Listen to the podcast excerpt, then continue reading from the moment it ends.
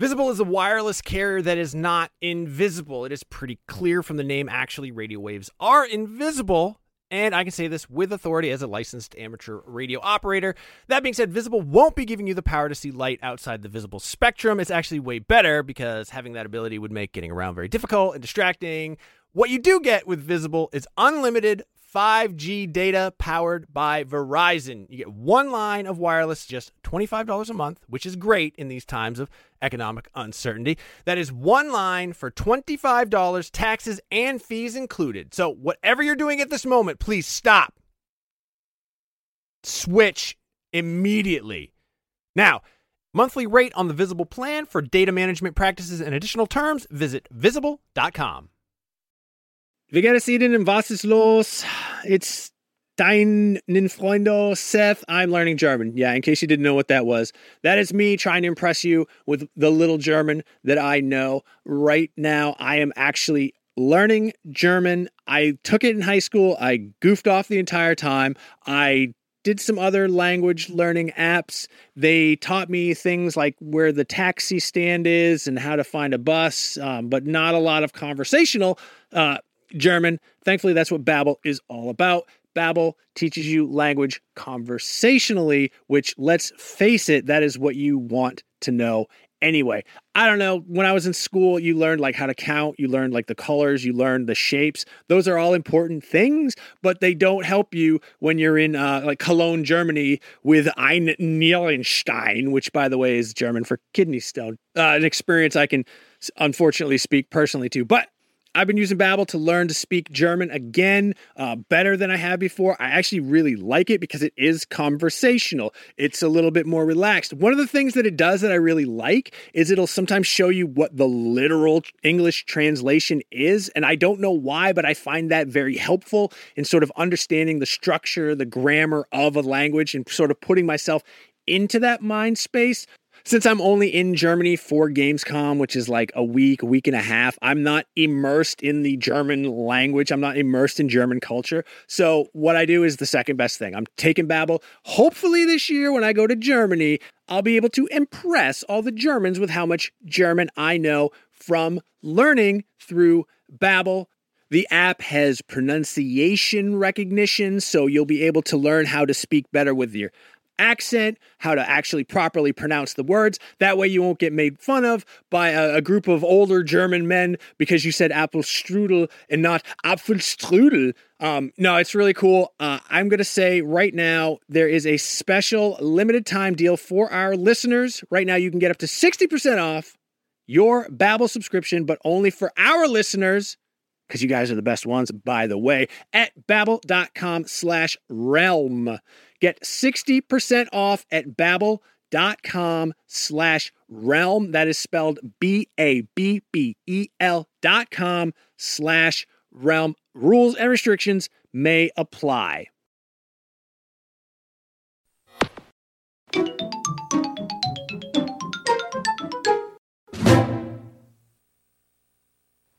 Hello and welcome to Nintendo Voice Chat episode 637. Super Nintendos, I forgot to call you that, so please forgive me. I am your host, Seth Macy. Today, we are joined by Travis Northup. Hello there. Industry legend Kat Bailey. Hi, Seth. And the anchor man, because he's anchoring that table in the studio, Peer Schneider. Welcome. Rob, really Pear good. Burgundy right over here, except he's wearing green. It's a sweater. right. Very, very handsome sweater. Uh, Sonic Frontiers is a good 3D Sonic game, and we have the review and the reviewer to prove it. That's, that's why Travis is here. Uh, we are also going to dive into everyone's favorite subject, Nintendo financial numbers, which yes, I absolutely go bananas for balance sheets. Specifically, how many Nintendo Switch consoles have been sold? It's a lot. Spoiler alert. We also take your questions and generally just have a nice time. So, let's get right into it and see what is new. Kat, you are the executive editor of news at IGN. You are in charge of covering all the news, wow. including something like uh, the Indie World Showcase that happened yesterday. All right. Yeah, there was an Indie World showcase. Uh, well, Sports Story has a release date finally. It had been previously delayed. So that uh, it was actually a pretty slim pickings for the most part. We learned about Rogue Legacy, too. We Yep. saw a few other games. Uh, Inscryption is coming to the Nintendo Switch. If you're not familiar with Inscryption, it was a real indie darling Mm-hmm. last year. A lot of a lot of the cool kids were saying that it was their game of the year. It's a roguelike deck builder, quite pretty, uh, but very different than you would normally expect from that kind of genre. So that's coming to Nintendo Switch. Great fit for it. So uh, th- those were the main highlights, I think, of the Indie World Showcase. Yeah, I liked. Um, so there. Oh God, I don't have the list of games in front of me, but there there's some cool puzzle games like a little to the left, like organization game. There's that uh, the game where you basically organize the Resident Evil inventory screen.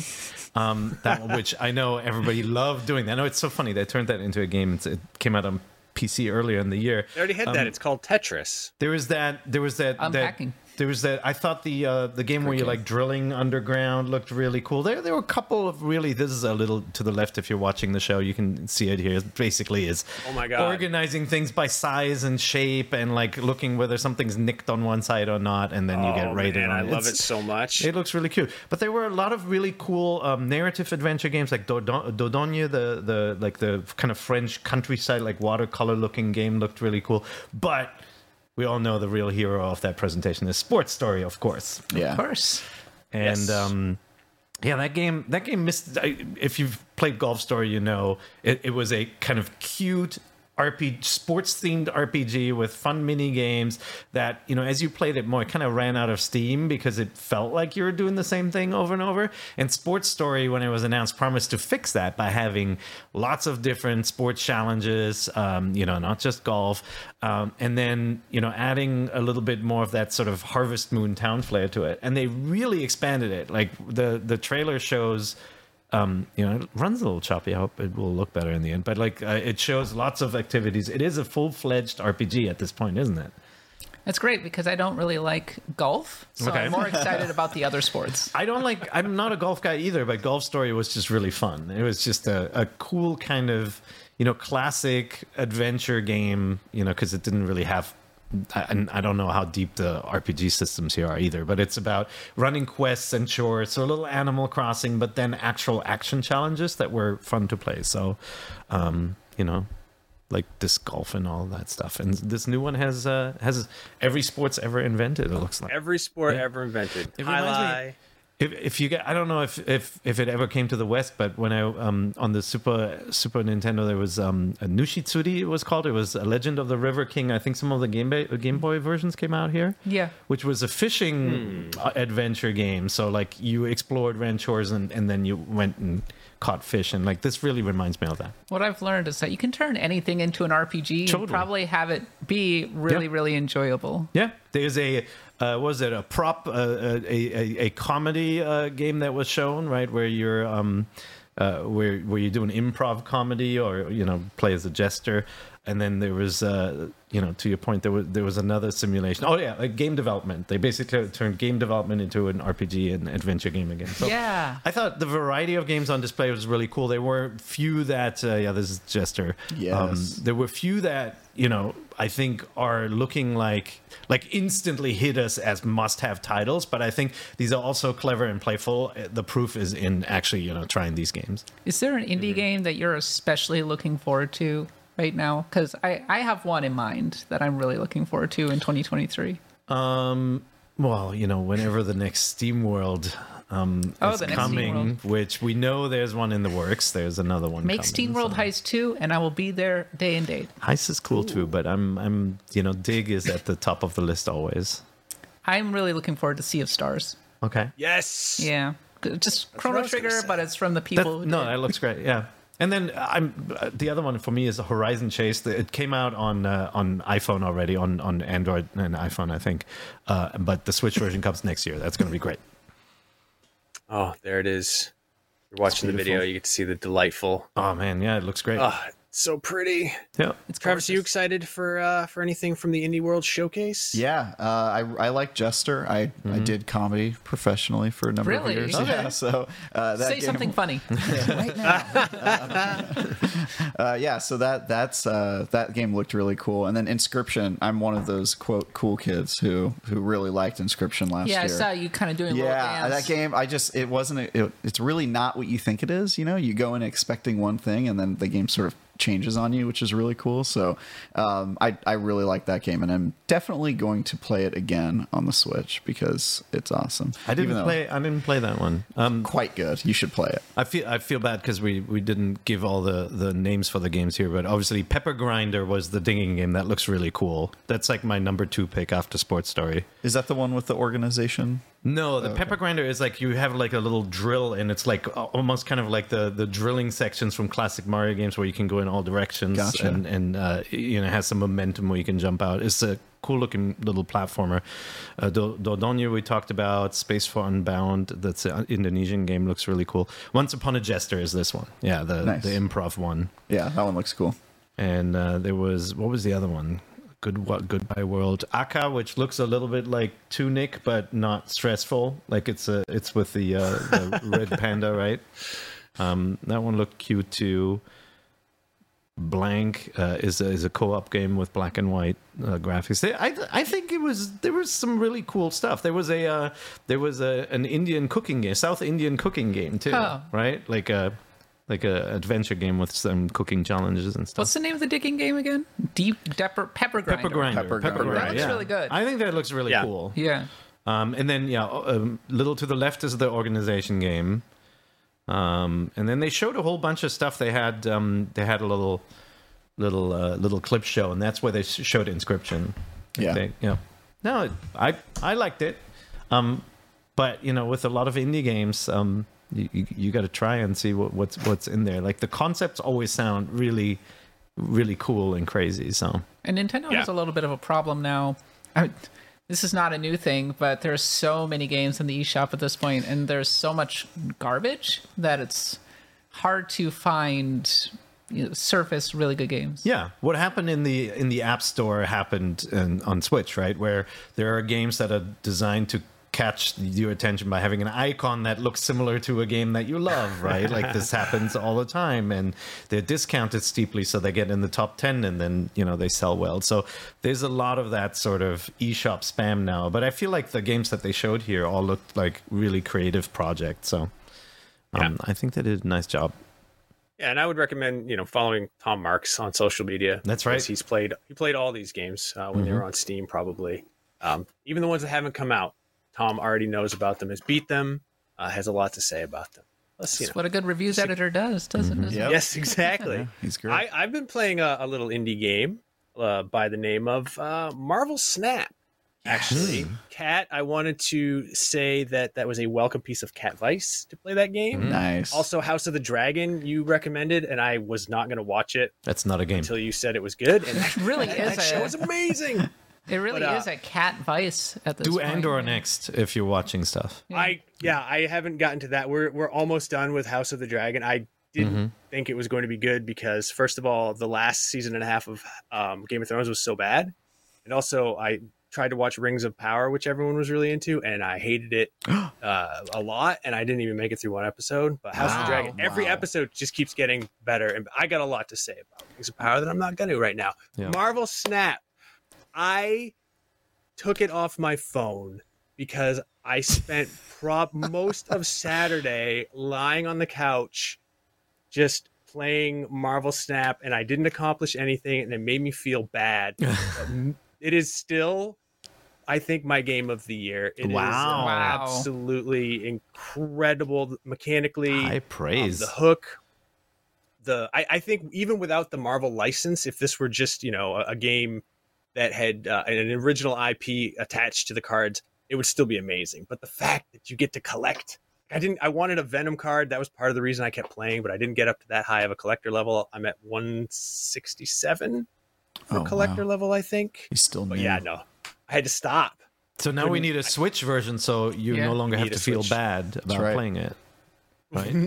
yes, I would rather play it on Switch, and then you know, then I can say that it was. Work. It's for work, I worked yeah. all weekend. Yep. Yeah. seeing this, I worked uh, it.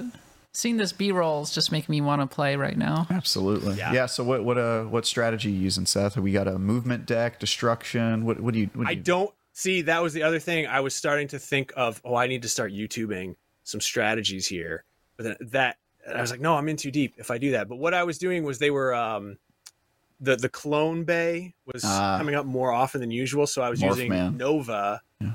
and Wolverine and cloning them, and then I would throw Carnage in there, and he would destroy those, and then they would you know power up all my other cards, and then I could just keep doing that, you know, through the six turns, and most of the time, it uh, I would win the uh, win the match through that strategy, but also everyone started to adopt that strategy, and then everyone started to adopt counter strategies Yep. that which I noticed. Um, so I had to abandon it. But no, I had I had, I like I can't control myself with this game, which is why I made I removed it from my life, and uh, it is.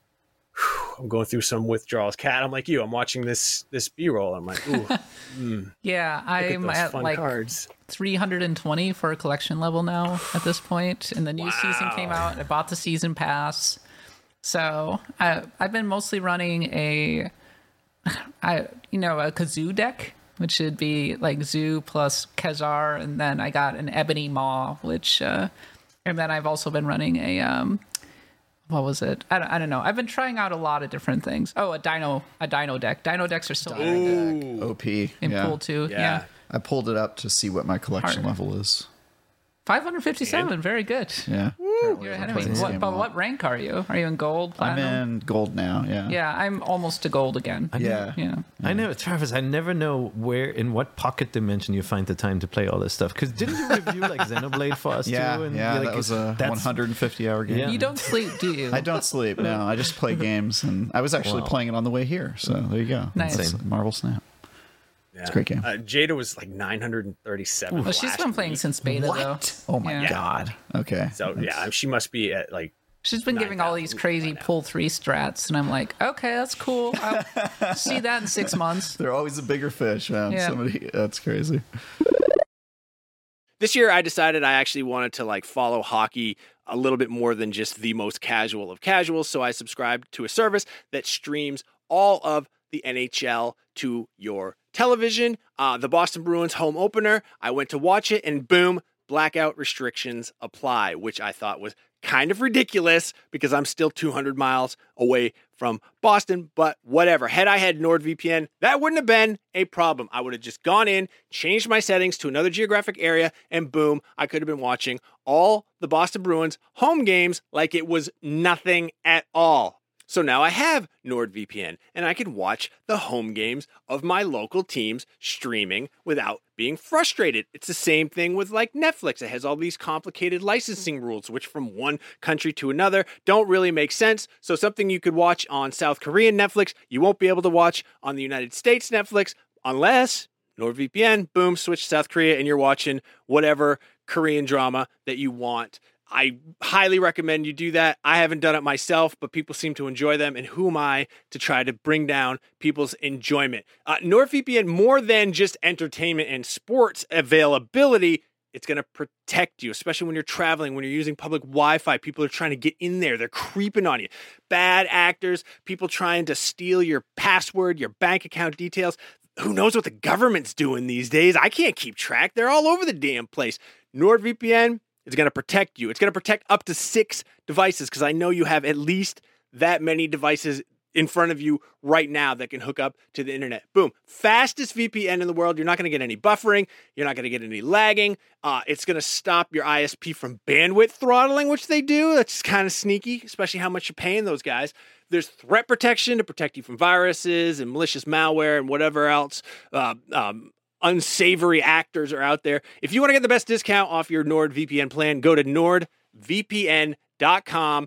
slash Nintendo VC. That's nordvpn.com slash Nintendo VC. Victor Charlie.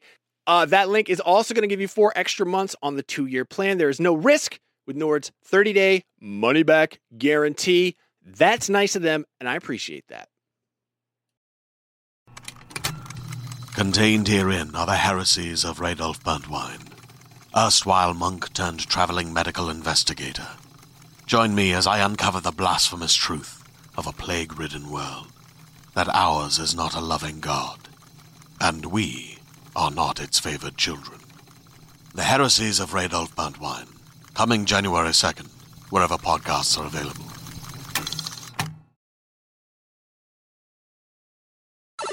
Did, uh, you know, after I removed Marvel Snap, I didn't stop playing games altogether because I just reviewed the Sega Genesis Mini 2, which I believe the review is live right now. Ooh, I gave it an 8, which is great. I got mine yesterday in the mail. I haven't I haven't hooked it up yet.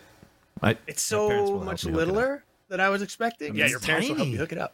It's it is quite minuscule, and uh, that is a good little system. In spite of the fact that there's a fair number of real bad games Yeah. games on it, it doesn't matter because the stuff that M2 did as far as just translating games or not translating but porting games that were never on Genesis and adding the sprite scaling to Space Harrier and also throwing Space Harrier 1 on there as well, making Phantasy Star 2 have an easy mode which is awesome and amazing. Like it's just it's just a delight. My one complaint was that it didn't differentiate itself enough from the original as far as the UI is concerned. But you know what? It's fun. It's great. If you can get one, which you can only buy from Amazon Japan, I recommend it. Yeah, and just to be clear, it's it Amazon Japan fulfills you still you can you it's still an American English language Yes. version. It's just that because of the lower numbers that they're cranking out for this thing, they didn't set up uh, US distribution. So they they they'll um send it from manufacturing in Japan.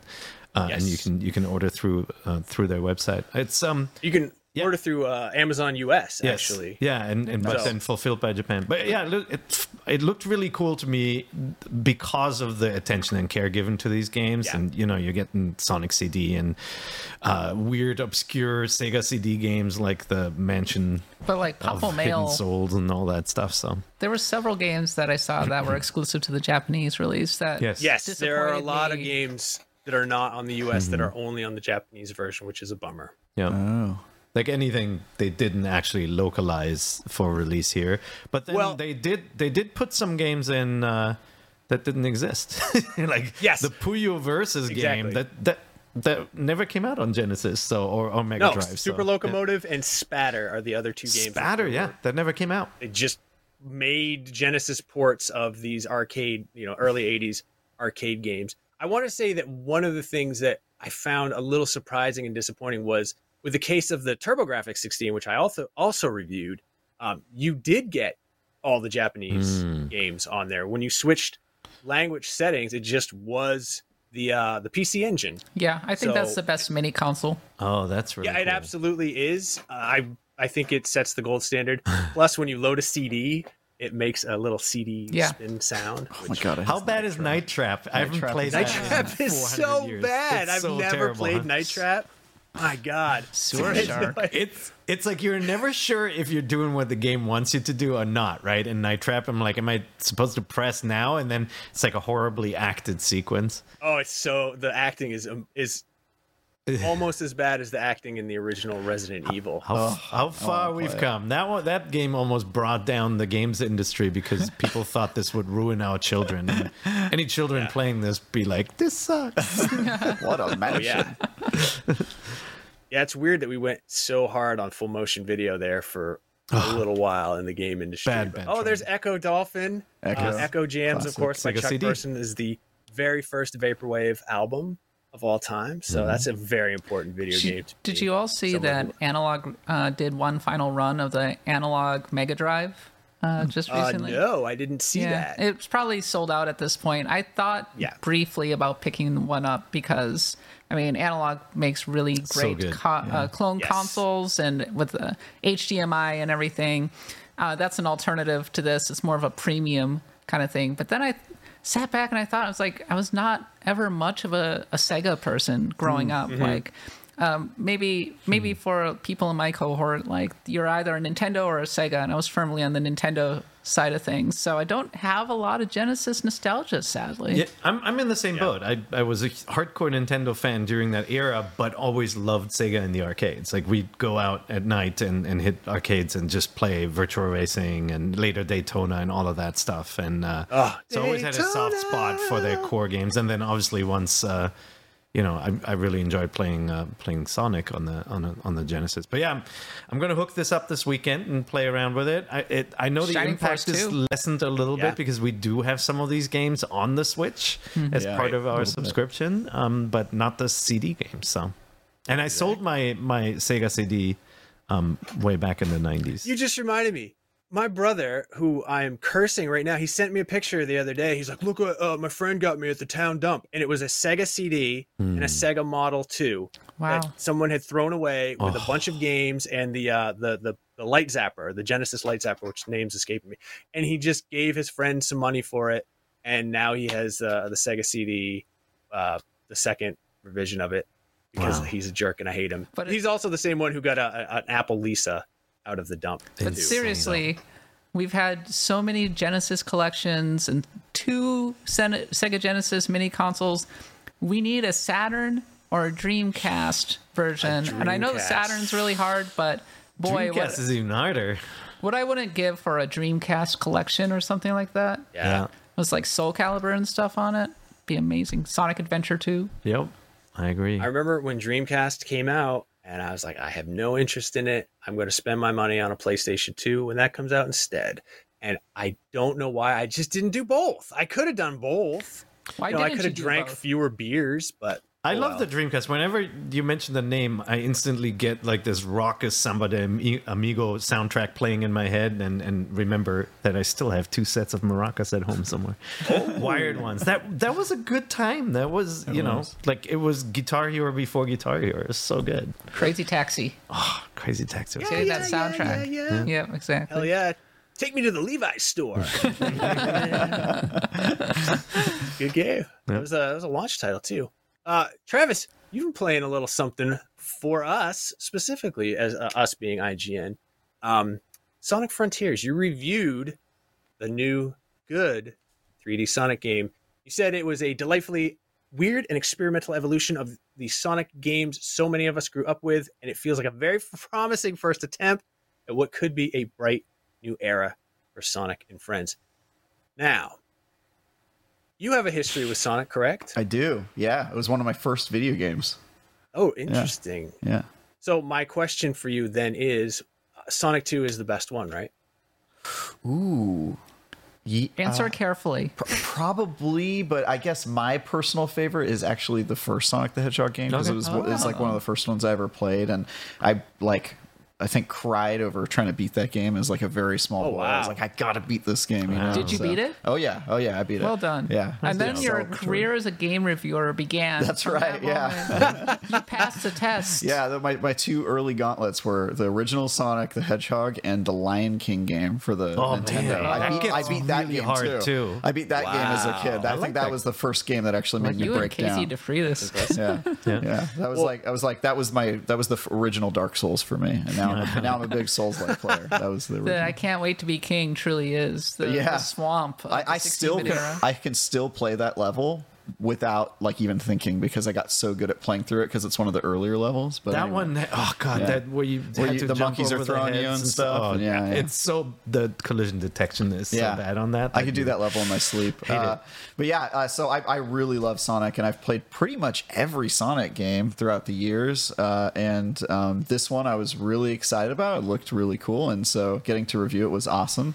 Thank you, Mitchell Saltzman, for being too busy to review it. He did all of our previous. Oh videos. yeah, Mitchell, by the way, kid. congratulations. Yeah. yeah, he's Daddy Mitchell kid. now has a little baby. That's Daddy right. Mitchell. Super Yeah. happy for So him. is um, how would you describe this game? Yeah. Because it's a little bit of Sonic Yes. Adventure. Yes. It's a little bit like classic Sonic, but also aspirationally has that Breath of the Wild openness Yeah. to it. Like uh, obviously the pieces don't quite match up, right? Yeah, it kind of reminds me more than uh, Breath of the Wild of Pokemon Legends Arceus. Okay. it reminds me of that because it's sort of like their first attempt at it. And Arceus, I think a lot of people would agree, like the idea is like, oh great, you're finally changing up the formula, you're doing some really cool stuff, but they didn't get a lot of the you know details correct. And so I kind of draw that parallel with Sonic Frontiers because eh, you know on its surface, it's like, oh, finally, we're Sonic in an open world running around at the speed of sound and just like doing crazy stuff and pulling off stunts, which personally for me is like what I've always wanted. It's like the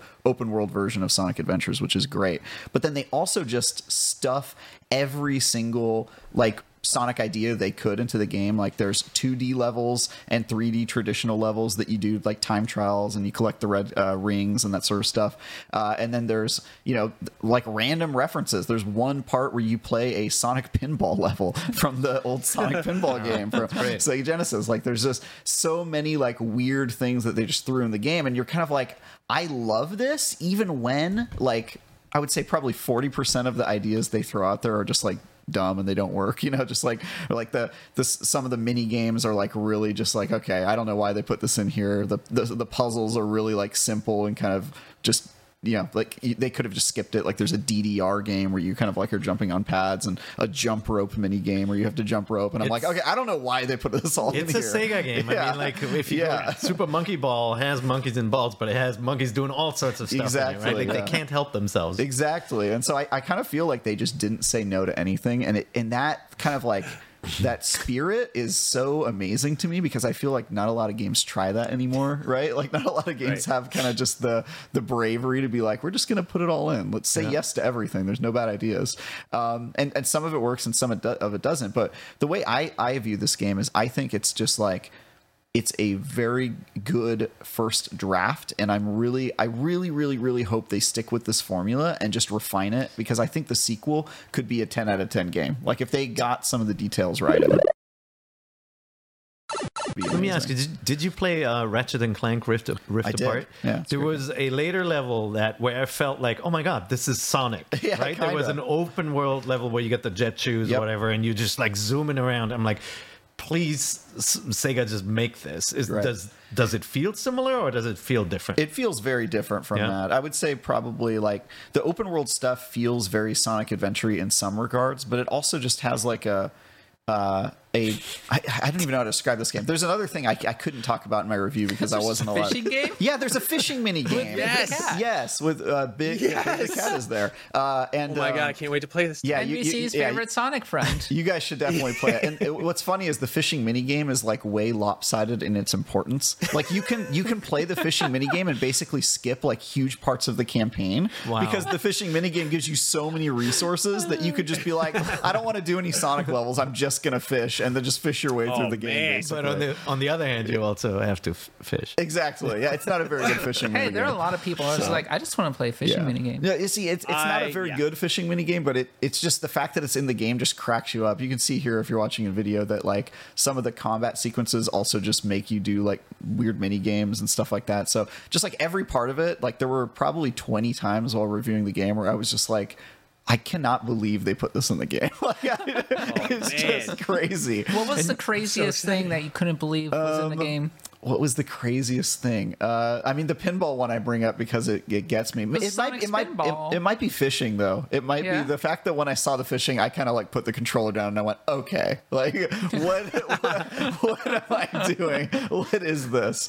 Um, but, but I actually, I, I'm going to change my answer because there's one thing I couldn't talk about in the review that I think I can talk about now that the embargo is lifted, which is um, the the thing I didn't expect them to put in the game most is the boss fights there's boss fights in the game and i didn't show them in my review i don't want to spoil them for people but they are some of the most like weird unsonic like did not see it coming there's four of them in the game and every time you get to one you're just like dude is this am i playing Dra- dragon ball z like what is happening right now it just is so crazy Really? yeah it's really really over When the top But like is it good Sonic crazy something? or is it's, it like I it would say the, the boss fights are probably one of the things that work. Like it's one of the Okay. better things. All right, so right, yeah, right. Um, there's some parts of it, like uh, even during the boss fights, where I was like, uh, they, they have problems with camera angles, and it's it's just everything about this game.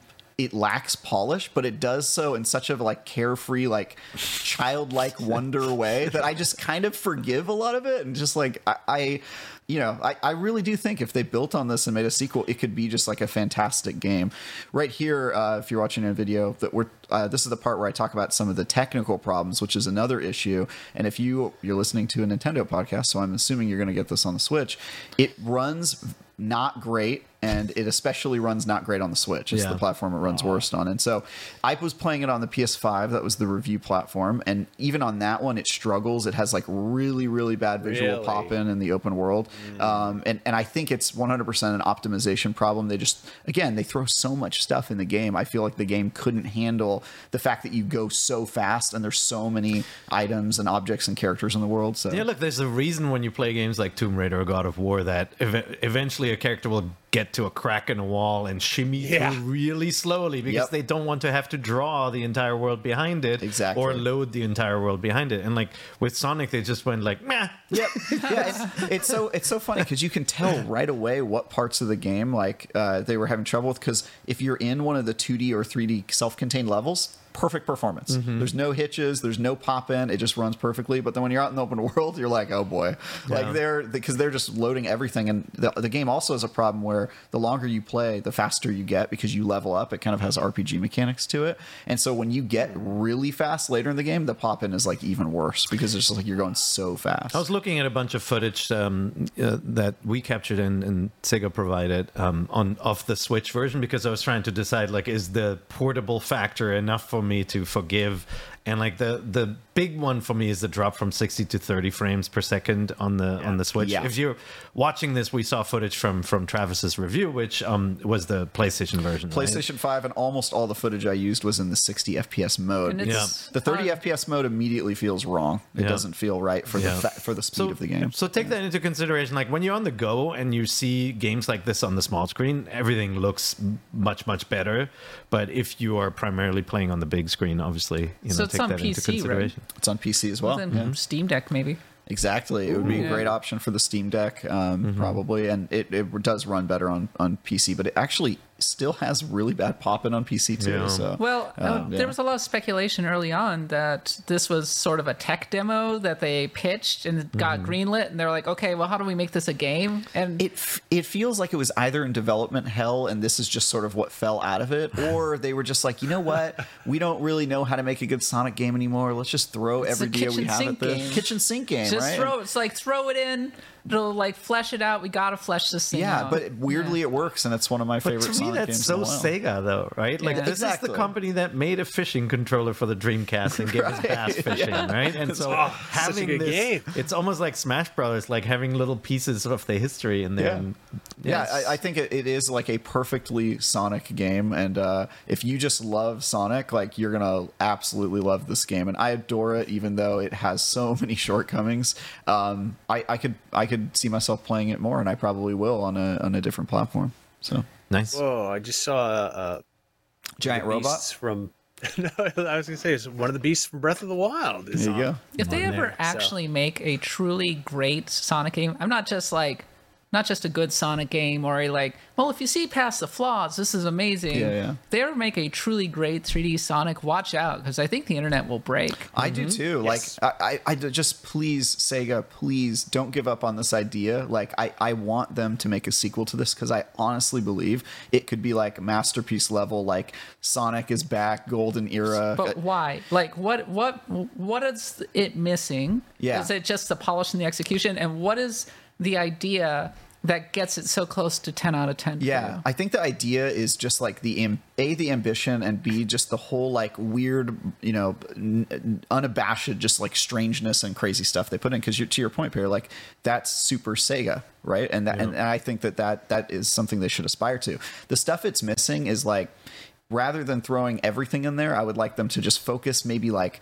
40% more on making the stuff you do better. Like if they had fleshed out the fishing mini game and some of the uh, stuff that you do for uh, mini boss fights, that's that's another one where a lot of those you you repeat them multiple times, and some of them are kind of eh, and some of them are great.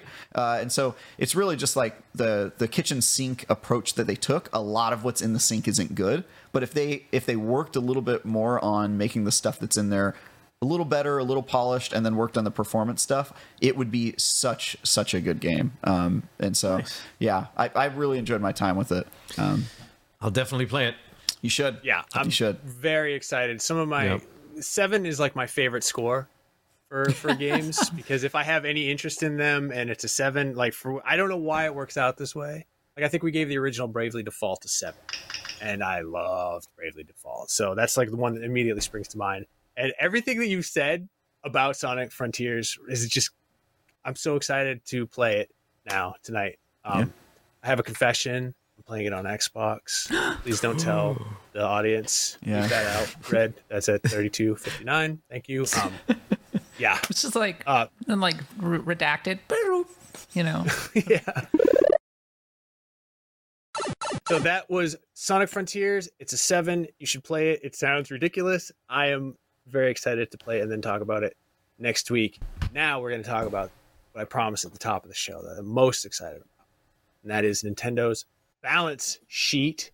We're going to see how much revenue they generated from overseas with taxes and the strength of the yen against the American dollar. I don't know if any of that's No, true. that's not what, what really matters. What everyone is always excited about. I don't know why. We, we're so excited about this, but it is exciting. 114 million Nintendo Switch consoles have been sold lifetime to this point. So that is that is what that is the number two console of all time. Yeah, beat but I- Game Boy, right? It's a lot of Mario. I, uh, I we have we It's a actually have a, a chart red if you if you can bring that one up that shows where it ranks now. Look at that. Um, so it's been ranking ahead of the PlayStation already um, for for a while, but it's now knocking at the the door for PlayStation 4. Obviously, PlayStation 4 is still selling as well, so it's not just going to magically overtake it. And this 117 million units sold for PlayStation 4 is not up to date. They haven't released a new number yet. But for those just listening, the top selling console of all time is the PS2 with 159 million, followed by Nintendo DS with 154, Game Boy 119, PlayStation 4 117, and then the Switch 114 just behind the PlayStation 4 and ahead of the regular PlayStation with 102.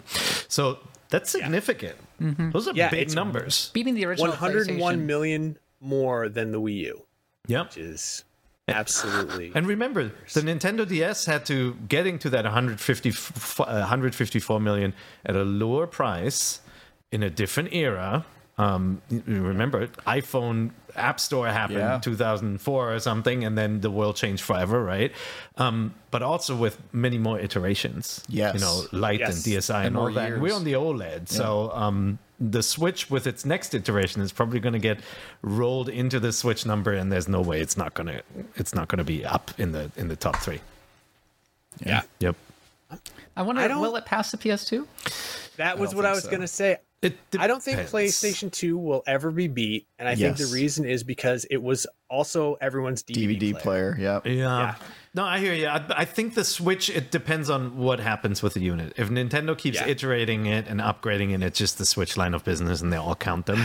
It it, it will get there in 10 years or so, but um, or, or even So faster. PS2 lasted 10 years. Yeah.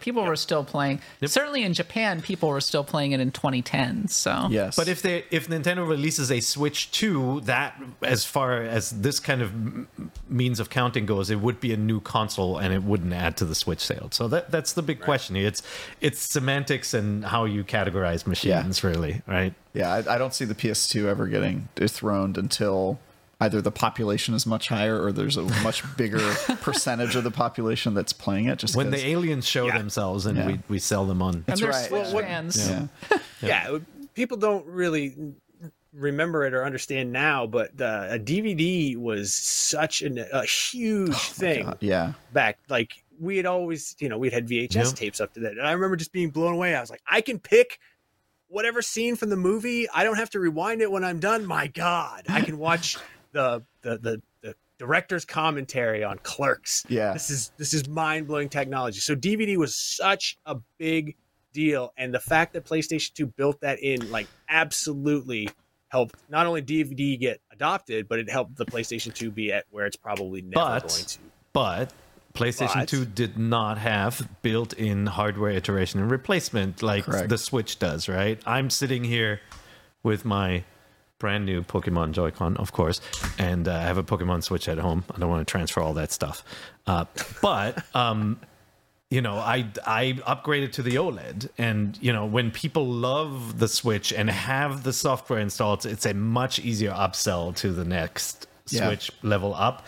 And you know, maybe they'll be able to convert half of existing Switch users to the Switch Three or OLED to whatever it's going to be, or Pro. It'll probably We'll be the two, though. I don't know if you'll get it categorized separately, but We'll see. It's tough. Yeah, I mean, I was in South Africa in 2016, and they were they still had PS2s. Mm-hmm. Wow. They used that as a DVD player. A lot of people. So mm-hmm. I, I just, I mean, it's it's kind of an unfair comparison because it's almost selling a different product. They were, I mean, they bought it for the DVD player, obviously. Yeah, things have changed so much. Yeah. My recollection is that the PS2 had a laser problem, misaligned laser problem, so a lot of people were having to buy new mm. PS2s to account for it. And then they also released the slim PS2, They did. which Yep. was also a good reason to upgrade. So Yeah.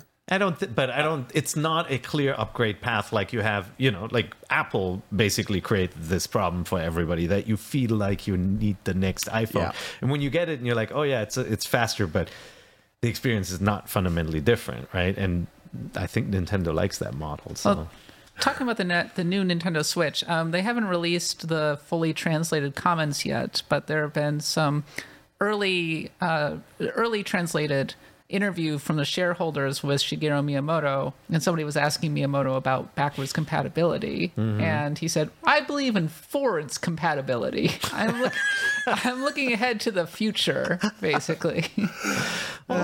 which Well- which a lot of people are kind of looking between the trying to read between the lines to see if whatever the next Yeah. console ends up being is kind of uh, well support backward compatibility because that's that's a big hot button issue. Yeah. I we'll, we'll see. Um, my my own feeling is that of course Miyamoto is always thinking ahead, you know, trying to think ahead rather than behind. But it, it was an interesting thing that got some discourse His- going. I mean, I've covered Nintendo for almost 30 years or something like that and like it's it's these answers from Miyamoto if you go back in time you'll find them everywhere it's like what are you thinking about it's like hmm maybe I'm gardening right now and it's like and then like 5 years later you're like Pikmin like, okay What's your hobby these days, Miyamoto? yeah Yeah. Well, that kind of brings me to my question that I wanted to pose to the panel. Um, you know, it's been over five years since the Switch came out. It's definitely starting to show its age. But I'm wondering, is the success of the Switch, you know, 114 million consoles, fifth best best selling console of all time, is that kind of its own making it its own worst enemy? And I bring to, for an example, like Grand Theft Auto 5. That game just kept selling, and everyone was getting so mad because it took forever for them to finally announce that they were making Grand Theft Auto 6. Is Nintendo Switch sort of almost uh, not a, a victim, but for lack of a better word, a victim of its own success? Is the success of the Switch the reason we don't have a Switch Pro or a Switch Well, 2? first of all, Rockstar is definitely the person crying into the money meme. GTA 5, so, and I think Nintendo's the same way.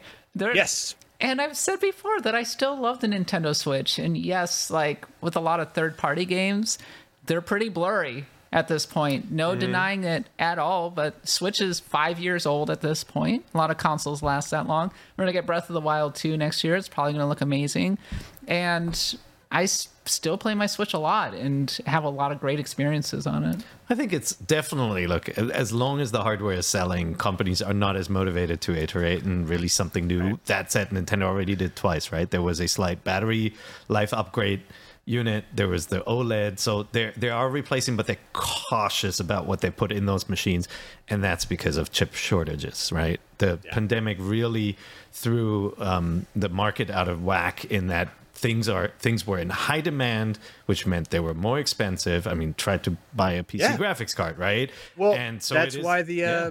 Genesis Mini 2 is only available from Amazon Japan because the chip sh- the chip shortage limited how many they could make. Yep. There you go. And and so that's the the a little bit of the reality behind it is like yes, it was successful and it's selling and you know the reason you don't have a new Mario Kart is because people keep buying the old Mario Kart, right? Ah, that's Yeah, and 50 million Mario Kart 8 Deluxe That's- have been sold. So almost one for every. T- it's an attach rate of almost 50%. Yep. I think they wanted to release a Switch Pro last year, you know? yeah. Yeah. I mean, there's so many rumors of it and chip shortages happening. And like, did the Switch OLED actually get rid of the new processor at the last possible minute? Yep. Who knows? But I think that Nintendo really struck gold in so many ways with the Nintendo Switch. I mean, we were just looking at Cuphead. on uh, the B-roll, Cuphead looks really, really good on Yeah, the Nintendo great game. Switch. It's comparable to a lot of mobile experiences. It, while the top end of graphics can have continued to move up, the middle has remained somewhat static, and I think that's been to the benefit of the Nintendo Switch. so I just don't think creamy Nintendo middles. is feeling any pressure to roll out uh, a successor. I think that's right. Right. And I, th- I think that uh, it now in the state of the you know presumably the global economy that Nintendo's probably feeling pretty good about the fact that they have a super affordable option that I, I you know it's it's a, little tone deaf to release something like you know the PSVR two it's six hundred dollars in, in this day and age and that sort of thing. So I, I think they're kind of looking at it as we're the consumer friendly, family friendly option that you can take with you. And I, I honestly at this stage in the game, I like their positioning a lot, and I think I, I would if I were uh, Nintendo feel pretty good about it. So Yeah. They're uh, they kind of know what they're doing. That's why they always had the old processors in every you know, the uh, NES that's behind me has what the six Motorola 68000, I think, which is a, a processor from the 1970s. And they put that in the Game Boy as well. So, yeah, Nintendo I mean, here's my thing. Here's here's my personal worry. I am starting to get a little terrified that the sequel to Breath of the Wild is going to suffer performance issues um, on the Nintendo Switch, unless they keep it pretty close to what the original was, which would also be a bummer. So, I don't know.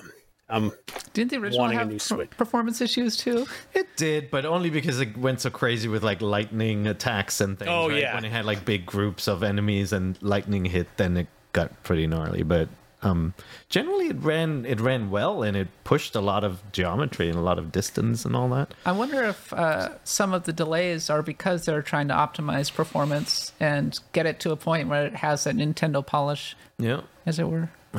yeah, I'm mm, very worried. I hope you're wrong. I, We'll see. I'm- I hope I'm wrong too. This Good is lord. their big Nobody one. They're hopes not going to screw this one out. Yeah, like Breath of the Wild, uh, almost. I, I still think it's probably the best performing Switch game I've played. Yeah. I mean, Yeah. it, like the people who worked on that game are magicians because they make the Switch do things that it should not be able to do. And so, if anyone can prove that, hey, we don't need a Switch Pro, I think it's that that studio. Right. So we'll see. Also, you know, Nintendo Tokyo. uh, Look at Super Mario Odyssey, and I uh, just playing modern, like modern Switch games. I'm always like, man, Odyssey looks so much better. Like you Yeah. go back, and there, there were some some levels that weren't as successful, but you know, the the desert level is just gorgeous. It's so variable. It Yeah. really depends on how Yeah. good a programmer you are, Yeah. how you can deal with that processor and everything. There was also um, a couple of interesting items uh, from uh, the the earnings, including Animal Crossing: New Horizons is now the best-selling game of all time in Japan,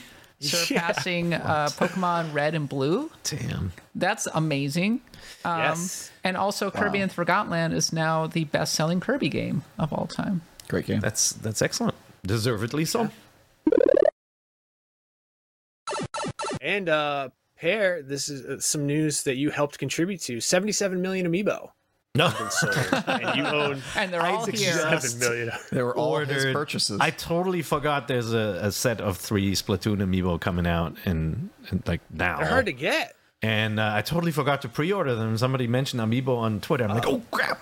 And uh, yeah, I ordered them from Games. Peer, Games. I what actually is the looked at- best amiibo? Ooh. I have an answer.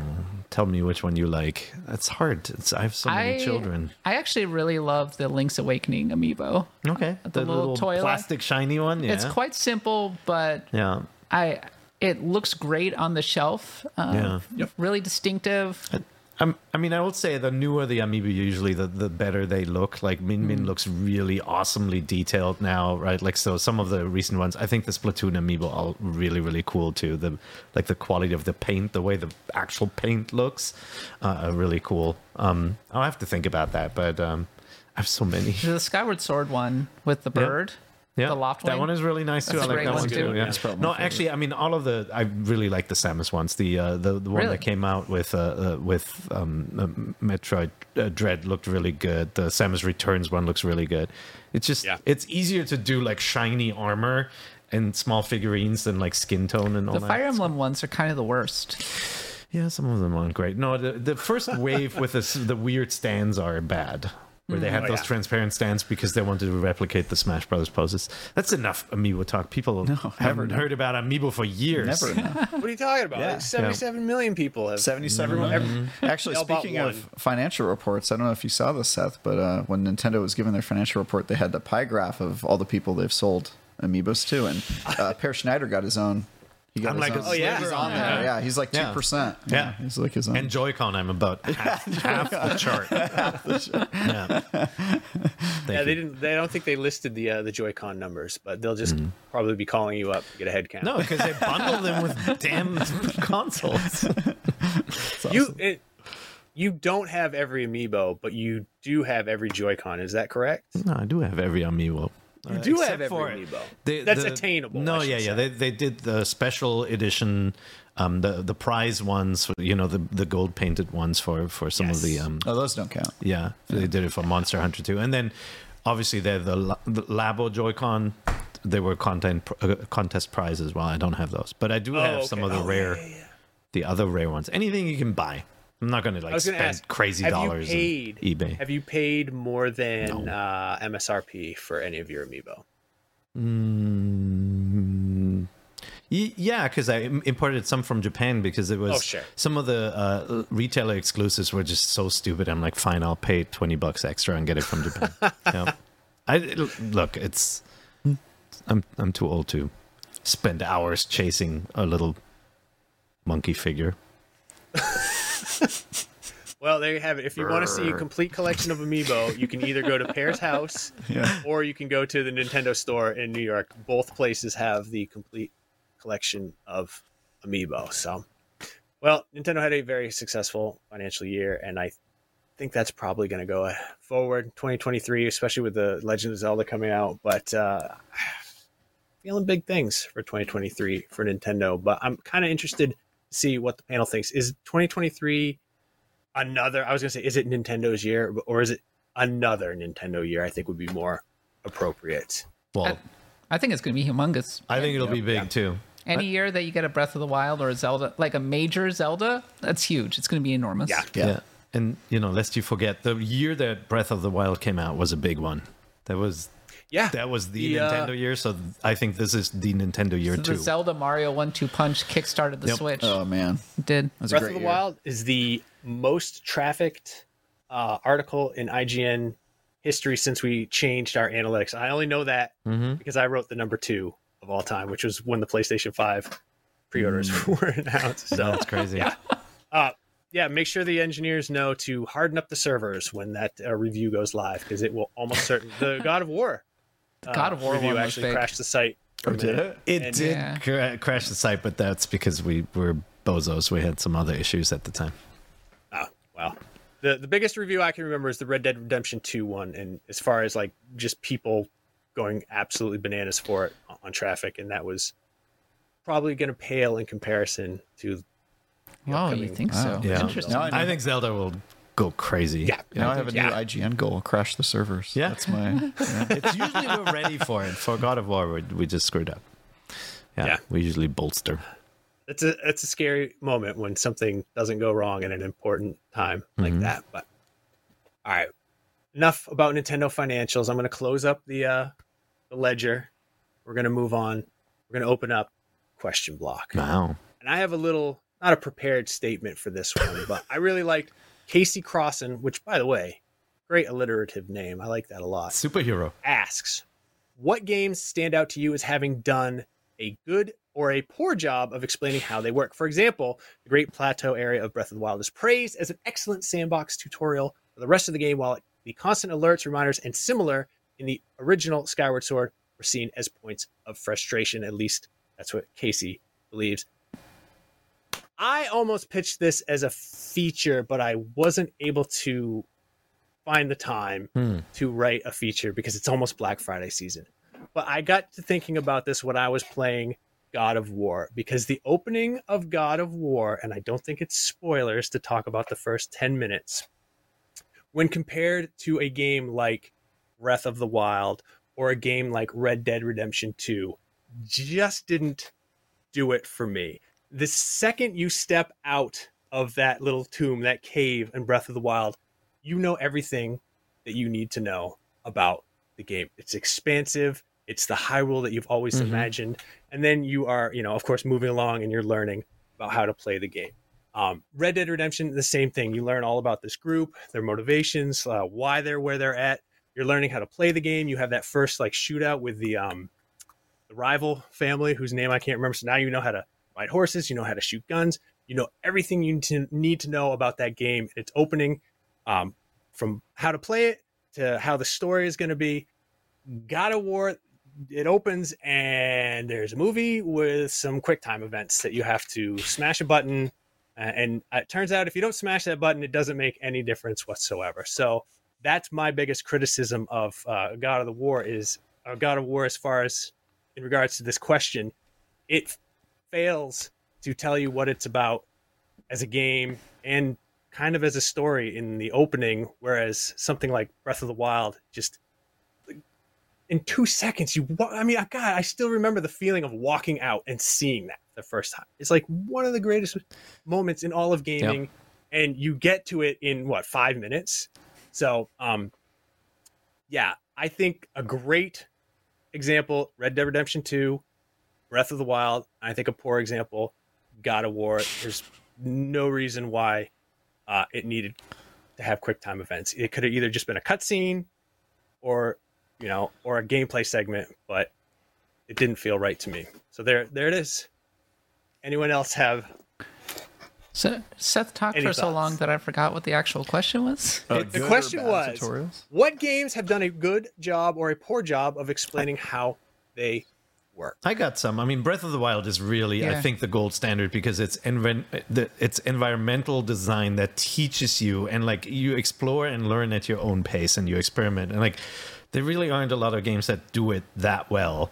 Um, N- Nintendo in its past, like if you go back, they they did a wonderful world. uh, They they did a wonderful job with even with their platformers to explain how certain things work. Sometimes by even like whenever you have a place in an old Mario game where there's a daring jump or something where you're not quite sure how it works, there'll be an extra life mushroom or something, right? Where you go like, oh, okay, I can experiment here without risk of actually losing a life. And like that sort of stuff was always really smart and it started to become the language of of those games. Instead of punishing you with a death, it kind of like taught you and, and gave you an out. Um, I think Nintendo has always been really good with onboarding. Sometimes Rare hasn't been. Star Fox Adventures, famously, you walk around and every time you pick something up, he's like broom, broom, broom, broom, broom, and he holds up some like spinning orb of something, and it has to tell you what the hell that orb is. And like the moment you have to describe what the freaking apple does, I feel like you're already not doing the job right. And I, I was really disappointed with that game and how you know it just introduced lots of collectibles that weren't really important. And i think that's very that's very dangerous. And i will say xenoblade is like that Yep. and I, that was a, even- literally the one I was going to use. even the example. even the new one, which I, a lot of fans are pointing towards being like the best one when it comes to onboarding it, still like 30 hours into the game, you're, I'm like, okay, I gotta go to the tutorial because I gotta remember these two. Like, if these two characters are stacked behind each other, is that a good thing, right?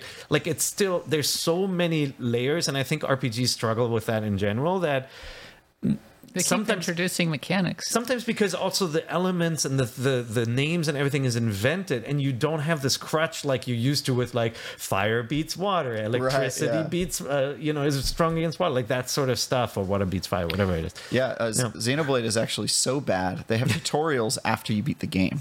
Oh wow They continue to have tutorials. There's there's post game tutorials because the new game plus introduces new mechanics and it, it's literally it literally calls you at night on your phones like did you know Yeah, I mean, if you could've. if you've ever read a review from me, you probably know that I hate tutorials. It's like my least Same. favorite part of games. It, the best tutorial is no tutorial. So Mm-hmm. for me, highlights. I think platformers do it really well. Super Meat Boy is probably one of my favorite tutorials because they basically don't have one. They just they just every level you have to learn something in order to beat it. And so Uh, uh, Celeste is also really good at that, at the way that they teach you to do it. Uh, and the games that do it terribly are like most of them, like pretty much every Ubisoft game, Assassin's Creed. You should get tutorials in the twelfth chapter, stuff like that. Pokemon actually. Pokemon also pretty bad. It used to be yeah. pretty accessible, Yeah. but now you have to go to Pokemon school with every Yeah. single one, and you're like, yeah, yeah, okay, I know how to catch the Pokemon. But actually, I think in terms of RPGs, the gold standard is maybe Witcher 3, which introduced the White Orchard concept of here's right. a little sandbox. We're going to teach you a few things. right. Uh, we're going to give you a little quest. You're going to fight a monster. You're going to have a good time.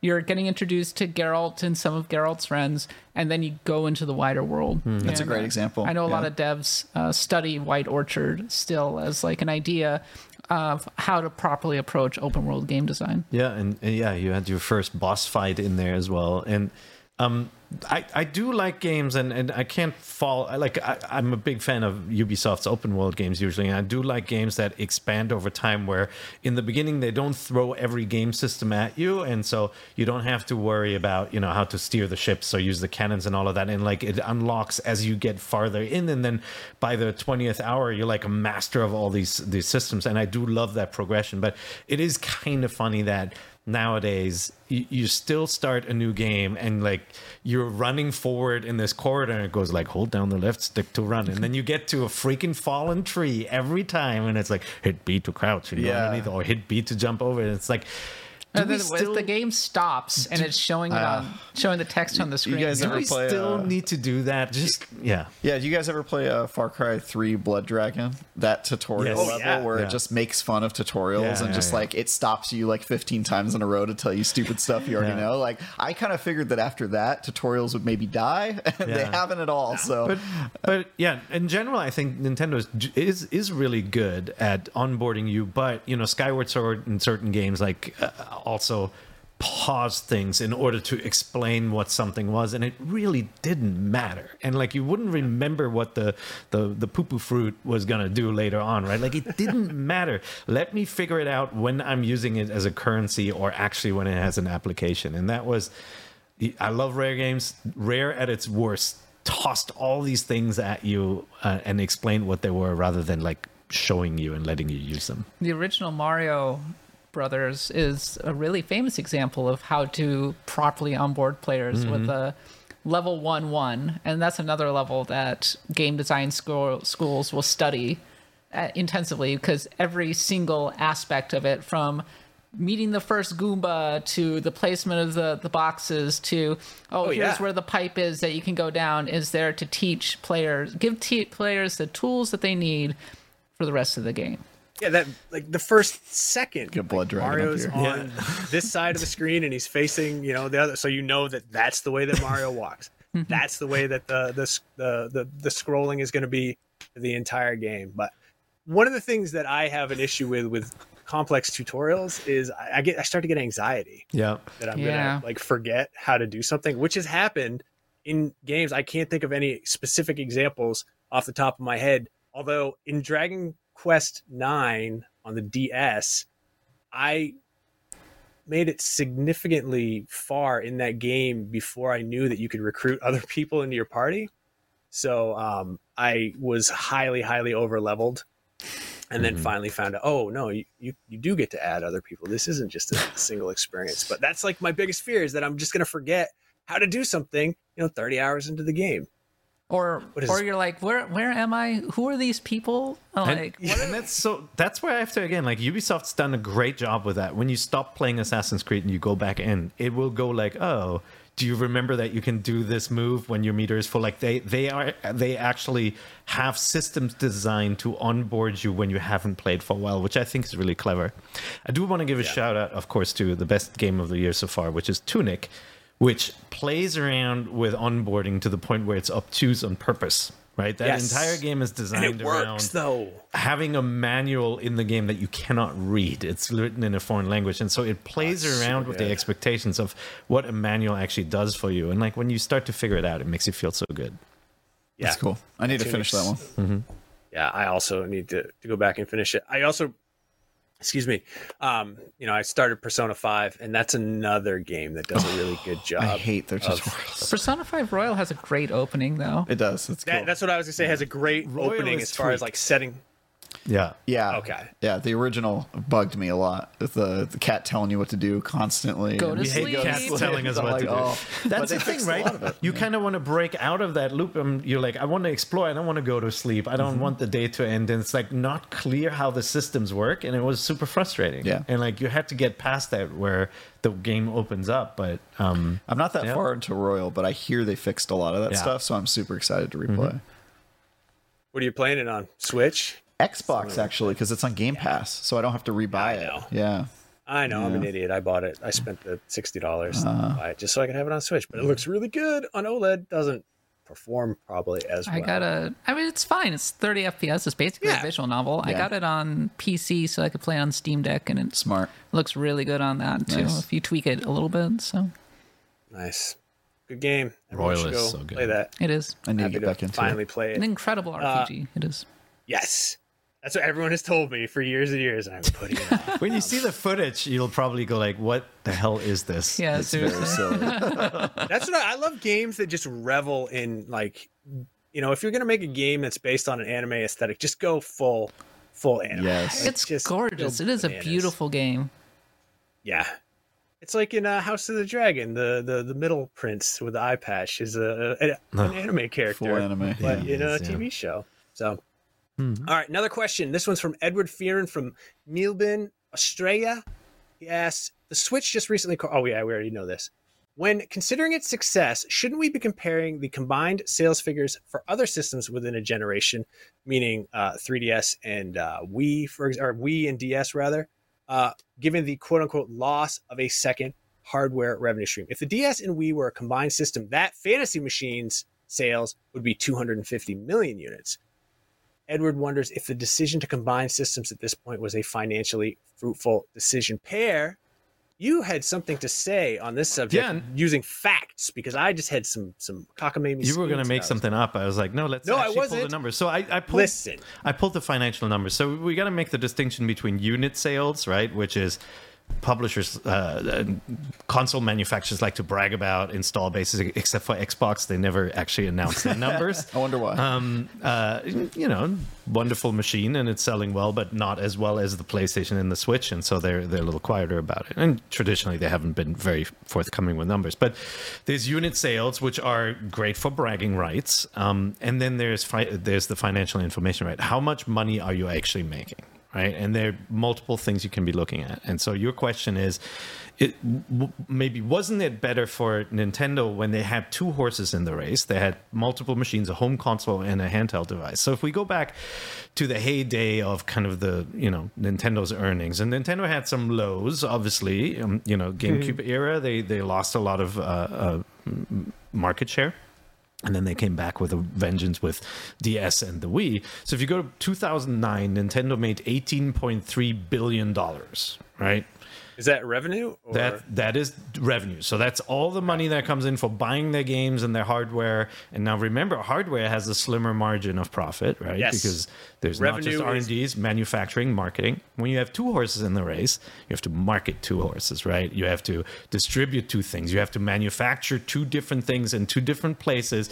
You have to make different games for the two machines and so forth, right? And so your install base isn't the combination; it's unique for each one of them. And so the money they kept, and we're not going to look at EBITDA, which uh, you know most companies measure their, their success on, and obviously shareholders do. We're just going to look at the actual profit. Of the $18.3 billion, Nintendo made $7.9 billion profit back in 2009.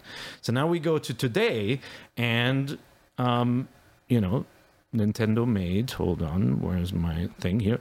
Nintendo made tw- uh, 2022 through end of March made $15 billion, so less than they made during the Wii and DS era, but they kept $8.4 billion. So they made more money by making less money, right? And that's the it's called COGS, cost of goods and services, right? Like Yep. the cost of producing things, marketing things, selling things is now lower because they can focus on the Switch. Maybe they're more efficient. Maybe they don't have any uh, many as many expenses. They don't own as many development studios that might have cost a lot of money. all of that nuance aside, they're making more money right now. Um, but you know, like the the world has also changed, right? And so, if you're saying, could we go back? Could could it be even better if Nintendo had a handheld and a console? I'll again go back to the fact that the world has changed. And everybody has a phone in their pocket, and so maybe having a standalone handheld line might not be the ticket. But that nowadays. goes back to the the second pillar thing Mm-hmm. we were talking about last week with should Nintendo release a VR headset? Yeah, I mean, that might be your answer That- to that's different. It's, It's not too niche though for Nintendo. It's not a blue ocean. There are some big leaders there, like Meta, for example. Um, and they they have some challenges in that market as well as we've seen. They just Yeah. laid off a, a lot of people. Um, no, but it's like there is there sometimes is this other pillar, and sometimes for Nintendo that's toys, right? Like Amiibo was a thing and made a lot of money, and obviously millions of those have sold. But also the micro consoles became a second pillar, and I could imagine that there is another thing like that, whether it's Yeah. fitness devices which they've dabbled in, or something that we haven't even thought Or about. their Reality subscription. sensor. That's hmm? new to them. Their subscription service. Subscription is definitely another thing, and like you could maybe there's a future where Nintendo games aren't just on Nintendo consoles. They probably scoff at that right now because they they know that you bought a Switch because you want Zelda and Mario and Pokemon and all of that. But you know who's who's to say? Um, new pillar is amusement parks and movies. That, Oh, that's yeah. what I think it is. I do. Yeah, That's I think the Mario movie is gonna make them a lot. it's gonna make bank. I think it's- yeah. Chris Pratt is their new pillar. Yeah, Chris. Here we Just his own column on the uh, on the financial report. Yeah. Yeah, Peer, this might surprise you, Mm-hmm. but I was basically going to say everything that you said, Perfect. just without the facts to to back it up. Um, I- I, wanted to quickly point out to everyone that uh, revenue is the money that you just get, and profit is revenue minus the costs uh, of doing business. Minus the So, yeah, dollars you have to pay your little brother. Exactly.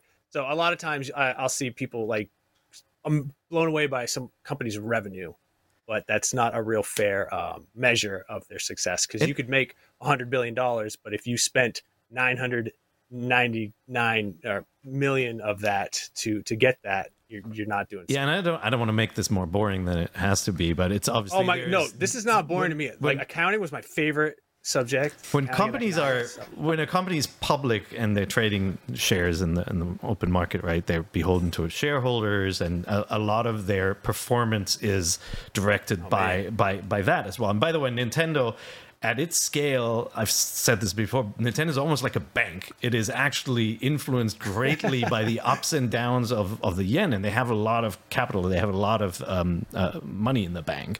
And so their their books are influenced by the ups and downs on the yen much more than you you know you'd have with other companies. But yeah the shareholders are really the shareholders uh, are very important and some companies can be very very successful and have high shares despite having crappy margins or not making a lot of money right? Like you'll see companies trade very highly who haven't made a dime in 10 years and so it's a it's a complicated world out there. Nintendo always is seen as a very mature, very well run business, and so it's a rock. I mean, they've had their up and ups and downs, but they're very revenue focused, and famously, they didn't want to sell hardware at a loss, right? Whereas everybody else was selling the console and saying we're going to lose money on the console, we're going to make all the money on on software. And Nintendo says said there's another way you can make money. Why on not the hardware both, too. And Gif? they just sold Yeah. me another Switch for 350 bucks, so clearly it works. clearly it works. Ah, well, that was the Nintendo Nintendo Financial Minute. So, um, I learned a lot. final question from Ryan Gross. Ryan wants to know with Thanksgiving around the corner, and this is obviously for US people, do you have any video games you like to play with family or friends around this time or any gaming traditions? Yeah. And I'm, I'm wondering, do you have any, Travis, what's your, uh, what's your gaming tradition? My go-to, well, Jackbox is obviously staple. Everybody's got to play that. that's a good one. one. Uh, but my go-to is actually those um, those horror games where everybody plays a different character. You know, the, uh, they've been doing um, like it was like Until Dawn was one of them, and now they do like one every year basically.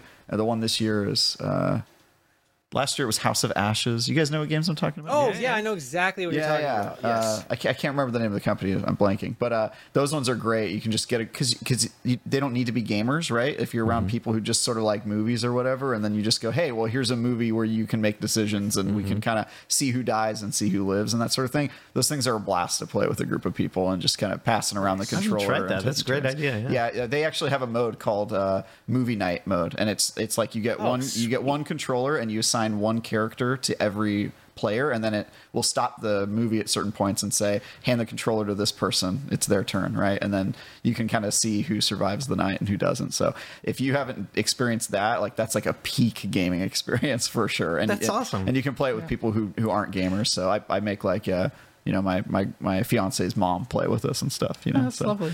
Yeah. What about you, Kat? Excellent. Uh, well, I'm doing Friendsgiving this year, so we're going to be playing Smash Brothers. That's Ooh. that's Hell the, yeah. that's a staple of the household, and we still play a lot of Smash Ultimate, and it's a lot of fun. It's an, um, just it's my favorite Switch game. I think it's one of my favorites Oh, of all wow. time. Yeah, no, Great I, game. I love Smash Brothers Ultimate so much. It's Who's your main? incredible. Oh, I have a lot of mains actually. Um, but if you put a gun to my head and said you have to pick one, probably Toon Link. Ooh, nice. That's the one that I'm like Toon Link. probably It's a- the most comfortable with. But I also just really enjoy winning with like Hero, Byleth, Pokemon Trainer. Yeah. I'll just go each row and pick a different character and be like, oh, today I, I think uh, uh, Terry today, you know. But um, when I'm with my parents, my parents are not big gamers anymore. They were a long time ago, but there was a time when they had a Wii and we would play a lot of Wii sports. So that was uh, that too. was So wholesome. a lot of golf, a lot of um, bowling. So For my for my family, when my my daughter comes to visit, we usually jump into a co-op game like Sea of Thieves or Halo with the, with the boys. Because we're, we're we're a four player team. My my wife doesn't really play games except when the extended family is here. Her mom, her sister, her brother. We usually break out Dr. Mario. Like uh, you know, any classic four-player version like Dr. Mario 64 or Mario Party, whatever the latest version is that everybody can play. It's like the casual kind of Nintendo games that I e- either puzzles or or party games always work. Um, so we bring those out, and Sea then Thieves. and then when everybody falls asleep, it's just uh, my brother-in-law and I are just trading, like playing Gran Turismo and just trading off the controller whenever we switch a race. That, Nice. That'd be that's how the night ends ends usually. How do you play Sea of Thieves with your family? Because that's not split screen, right? You need four You know, we have devices. four huh? Xboxes. In the house. Really? Wow. That's luck. do and four for The land party action. rolling deep. Unfortunately, look, I can always say it's my job too, right? So It's a great game. Exactly. my wife can't get mad. Yeah, no, the kids, uh, the kids really love playing together, Sea of Thieves, and it always starts. Uh, and this is classic rare. Rare really this is a fantastic game uh, really rare uh, coming back um, as as being a, a major force in development. It's just so clever and so fun and it's about the misadventures more than the adventures like Yes. somebody accidentally shoots themselves out of a cannon and then they stranded and you have to get them back. My sons were playing the other night and I heard them yelling at like 2 a.m. I'm like, what the hell is going on? And they're like, there's a guy named Kevin on that ship and he doesn't know we're here. And it's like, it's just, it's these kind of fun open world experiences that are only possible with online gaming. Yeah. And, uh, Yeah. you know, It's such a good game. would be nice to get something like this on the Switch someday. Oh, Kevin, what a card. Yeah. They, were, they kept on yelling Kevin at the poor guy. Kevin, if you're out there, we're sorry. Yeah, sorry, Kevin. Captain Kevin. He's just trying to make his fortune on the high seas. It's like Who a guy in a us dinghy. can say that we haven't wanted to just set out there and sail and get pirated. It's Yep. terrible. I for my Thanksgiving traditions, I tried to like make a point to play through the original Legend of Zelda Mm. every Thanksgiving, but I can't do that anymore because I have to work. Um, so I don't have a Thanksgiving video gaming tradition anymore, unless you count like bringing you the best in Black Friday deals from the world of Nintendo, Xbox, Sony PlayStation, and PC on IGN Deals. Follow us at IGN Deals on Twitter. Um, however, over the holiday break, meaning like the Christmas break, New Year's, when we actually do have downtime and I'm not working, every year since I was, I don't know, like 10, that something awakens within me where I just want to play a turn-based RPG Oh, wow. that's just as about you know like Final Fantasy 6 Mm-hmm. or uh, Final Fantasy Five. four. Sorry, I had to remember because I. I remember when it was Final Fantasy two and Final Fantasy three. Yep. But yeah, like when the days are short, I don't feel bad about playing a, a, a role playing game for ten hours in a in a stretch because who wants to go outside anyway? So I guess the closest thing I have to a Thanksgiving tradition is a Christmas tradition of playing old school RPGs. Just Nice. We should do another um, Switch co-op, best Switch co-op games for the holidays list. Um, ooh, That'd be good. there, there are a lot of really good co-op games on this machine. Minecraft. Yeah, Evergreen. yeah. So Minecraft low- is- secret best uh, co-op game. The the game where um, you're trying to solve the pirate, the mystery to Oh. solve the mystery. yes, The Obra Dinn? Obra, Obra Dinn. Yeah, you oh. get that game going on a Switch while everybody's sitting around Oh, the room, Same and they'll be like yeah. pointing out and solving the mystery. It's a great conversation game. Obra Dinn And it's- with a warm fire on in the fireplace. Mm-hmm. It's and it's got so good. dithering style Macintosh graphics, which I I am a big fan of. Oh, look at the dithering! Look at the dithering. That looks like a hypercard stack on my uh, Macintosh Classic. God, this game was so good. Beautiful good. game. One of the so best games the past five years Ah. for sure. Amazing. Just so clever where it goes. You don't, you know. Well, Yeah. I know where we're going, and that's home because I'm afraid we're out of time. Mm. So uh, I wanted to thank everyone who. Oh wait, let me try that again. Dear Lord, I redid the uh, the outro. Before we go, I have a few favors to ask. If you're watching us on YouTube, please leave us a like and a nice comment. If you're listening to us on a podcast app, please leave us a review. It helps us spread the good NVC word, and we will be forever in your debt. I want to thank our special guest, Travis. Travis, where can people find you online? Yeah, you can follow me on Twitter at Ty Guy Travis, and you can read all of my stuff on IGN.com. Heck yeah. Also, I want to thank Red for uh, flipping switches there on the ones and twos. Most of all, thanks to you for hanging out with us. Remember, NVC is the only podcast where you can. Get, the, thing. Hey there, it's Rachel Ballinger, and I am extremely excited to invite you to Rachel Uncensored. It's my podcast where I sit down and get real with my friends and celebrity guests, where we talk about all sorts of topics. And sometimes we might be under the influence when we do so. We cover things from personal stories to hot button issues. And it's the only place on the internet you can find an uncensored version of me. It's a side of me that you might not have seen before because it's not the most family or brand friendly. But don't worry, I'm still sort of slightly a decent human being. If you're intrigued, then make sure you check it out. New episodes drop every Wednesday. You can find it on Apple Podcasts, Spotify, or wherever you listen to podcasts. Trust me, you won't want to miss out on the fun and candid conversations we have here on Rachel Uncensored.